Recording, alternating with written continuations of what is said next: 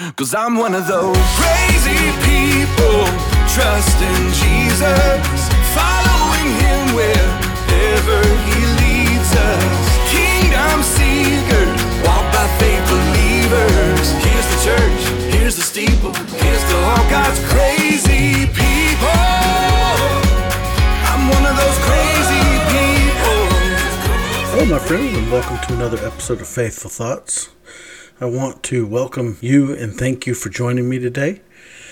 A couple things before I get started. First is I am so blessed with all the encouragement that I've received in starting this project, and especially talking about the I am statements of Christ. I must admit that this project uh, is really is God working through me, and really all the glory goes to Him. He has grown the audience at over 500 listeners, and I, am blown away by the statistics I see because it's amazing to see what God has done. You, you using me as a tool for His His glory, and He He gets all the glory in this, and I'm so blessed to be able to do this. Secondly, I want to know what you think. I want to know what you think about the episodes that we've done so far, the podcast as a whole, and where you think you'd like to see it as we start to end season one. Season one's going to end at the end of this series that we're doing. So at week seven of this series, so we've got five more episodes after this one today. I want to know what you think and what you'd like to see in season two. And I'm hoping to start season two, start production of season two, the middle to end of January. And that'll give me some time work on the first part of season two. So, like I said, I want to know what you think, and your thoughts are truly important to me. I really want to know. So, if if you want to give some feedback, feel free to go to my website faithfulthoughts.com, and in the top right corner, you can hit the comment tab. Let me know what you think. It's okay to be completely honest. I, I really want to know. As we look to the second part of this series, into the I am statements that are recorded in the book of John, I have to start off by talking about a lesson that I've learned from a sliding glass door. I became aware that sliding glass doors were kind of my biggest weakness and it's not like a bird in a window kind of kind of thing i think you're probably already getting to where i'm going here i became aware when my mom took us to a friend of the family. She liked to make sure everything was clean, especially the glass. It was extremely clean. Because it was so clean, it was it was really invisible. And I'm pretty sure that no one could see it. It was so clean that when I was running, because I heard somebody call me and I was going to run into the house, I ran full sprint into tried to go into the house, only to find that that glass door was closed. So I pretty much face planted straight into that glass door. And I'm pretty sure I hit it so hard that I left that there's still an imprint of my face in that door today. And from that moment on, I haven't really cleaned glass doors. I don't like clean glass doors. And luckily, I have a dog that we always have nose smears on our glass door. So, you know, we always know that there's something. Now, my wife does a good job of making sure the glass door is clean, but I won't do it mainly for the reason so I can see it. Now, I know what you're probably thinking right now. This is what does a glass door have to do with the I am statements of, of Jesus? And I say that to say this there's always something kind of unwelcoming about a closed door. Go to a house that you and the door's closed, it's, it's not exactly welcoming for you. You don't feel welcome.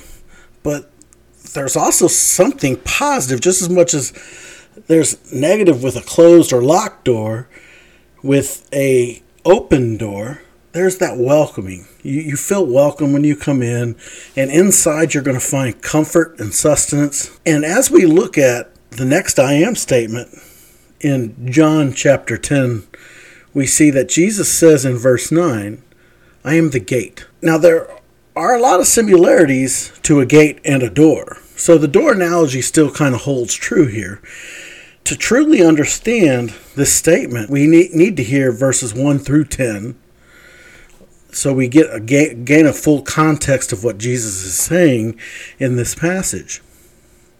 I'm going to start in John chapter 10, verse 1. I tell you the truth.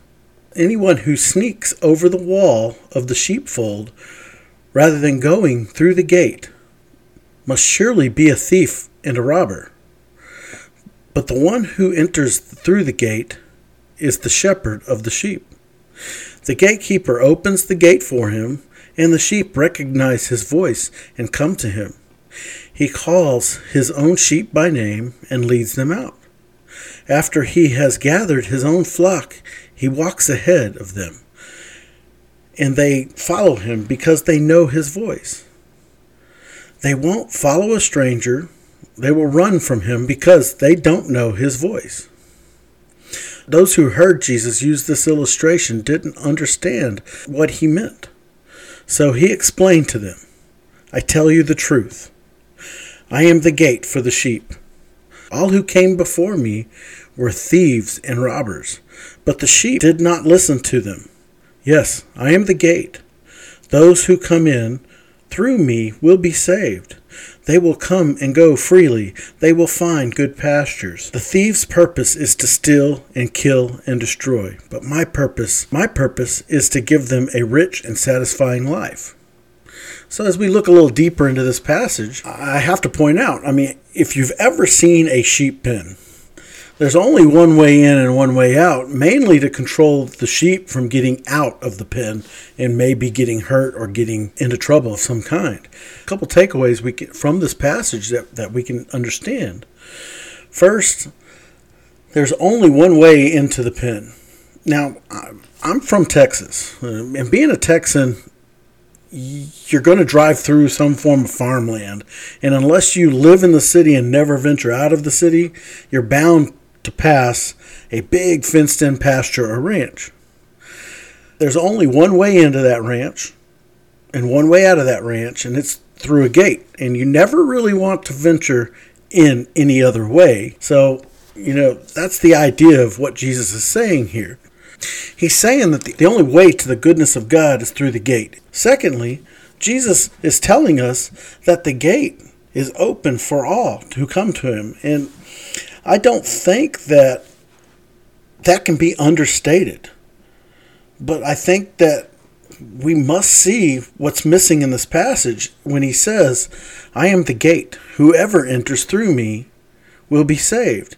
Nowhere in there does he limit the power of his healing and the goodness of his mercy. This was a battle that Jesus faced between the Jews and Gentiles in the first century, and it's a battle that we face now. I've seen it time and time again how Christians don't show the love of Christ because of differing political views or different ethnicities or other things that believers use to limit the mercy of God.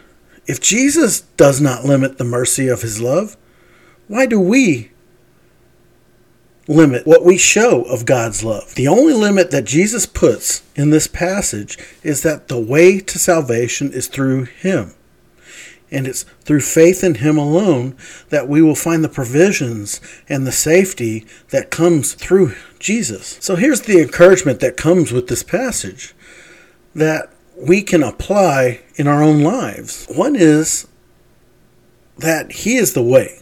You know, we talked about last week how Jesus was the light of the world and how the a lighthouse or the light of the world shines so that we can navigate to a safe harbor through him. In this passage, we see something similar. He is the gate to salvation of our sinfulness.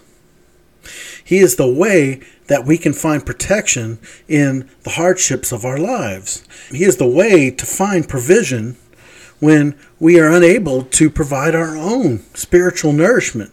Because, to be honest, there's no way that we can be spiritually refreshed without Jesus. He is the way to see the goodness of God. We can let down all those barriers that we've used to protect ourselves from the spears that we receive in spiritual battles and come to Christ who is standing ready. Here's my favorite part, too Jesus will open the gate no matter what we've done, no matter what we're going through, and no matter what we are thinking at the time. All we have to do is come to Him. He died for our sins and He conquered death to show that God is a faithful God and that the promise that was sealed in His death through His Son is our salvation. The gate's ready for you and me. Jesus wants to open it. All we have to do is believe in Him and who He is. All we must do is run through that gate. There's no cost, The door will not be closed to anyone who calls on him. We won't leave a face imprint of running into a glass door full sprint because he promised that he's going to let us in it. All we have to do is have faith in Christ.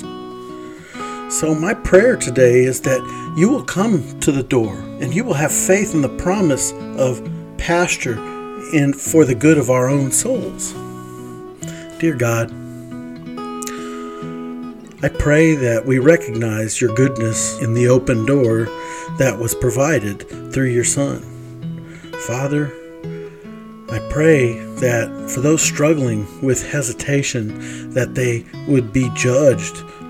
Come to know that everyone is a sinner. And the only way to salvation is through your Son. Please help Christians not limit the limitless goodness that you have provided through the sacrifice of your Son. Help us not allow the world to tell us that there's another way to find peace and love that only you can provide. Father, help believers worldwide share their stories of how they came to find the mercy and love of Jesus through the open door that He has for us. Lord, always we give praise to you and all you have done for us. Never forgetting your children, even when we're not looking at you, even when we're living in sinfulness, you are still looking and you are loving. Help us give praise to you and have the confidence that you will see us no matter where we are in our lives. It's in Jesus' name I pray. Amen. Thank you again for joining me today. Next week, we're going to stay right here in John chapter 10 for the next I am statement in the book of John. I hope that you're going to join me for that. If you've liked this episode, hit subscribe. That way you can receive notification when a new episode hits the street. You can also follow me on Facebook by searching Faithful Thoughts on the Facebook site or app. And you can follow me on Twitter at FaithfulTim44. If you're in Jacksonville area and are looking to find a place to worship and just be a part of the family of God, I really want to invite you to visit the San Jose Church of Christ. Feel free to check out the church website at www.sjcc.us, www.sjcc.us, or you can download the SJCC app on Apple and Google App Stores. All the music that has been played in this episode can be downloaded anywhere music is downloadable. I've also listed the songs and the credits for who performed those songs in the comment block of this episode. May God bless you and all you encounter daily. This has been Faithful Thoughts, and I'm Tim McGuire.